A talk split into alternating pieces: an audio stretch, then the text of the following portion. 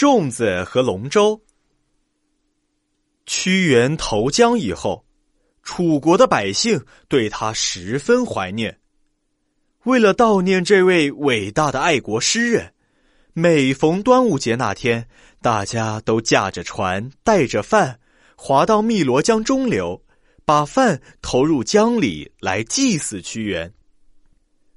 这样过去了一年两年，一天晚上，他们忽然梦见屈原来了，头上戴着高高的窃云冠，腰间挂着一柄长长的宝剑，身上还佩戴着一些珍珠和美玉，大家都很高兴，一一向他行礼。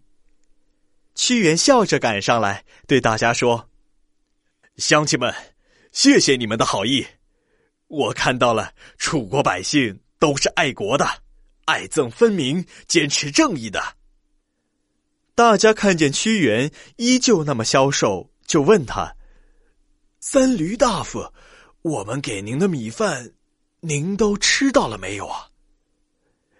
谢谢你们，屈原说：“你们送给我的米饭，都被那些鱼虾龟蚌等水族吃了。”大家听了都很气愤，说：“不能让他们吃呀。”屈原苦笑了一下：“我总不好和他们争着吃呀。”大家就问：“要怎样才不至于被水族吃掉呢？”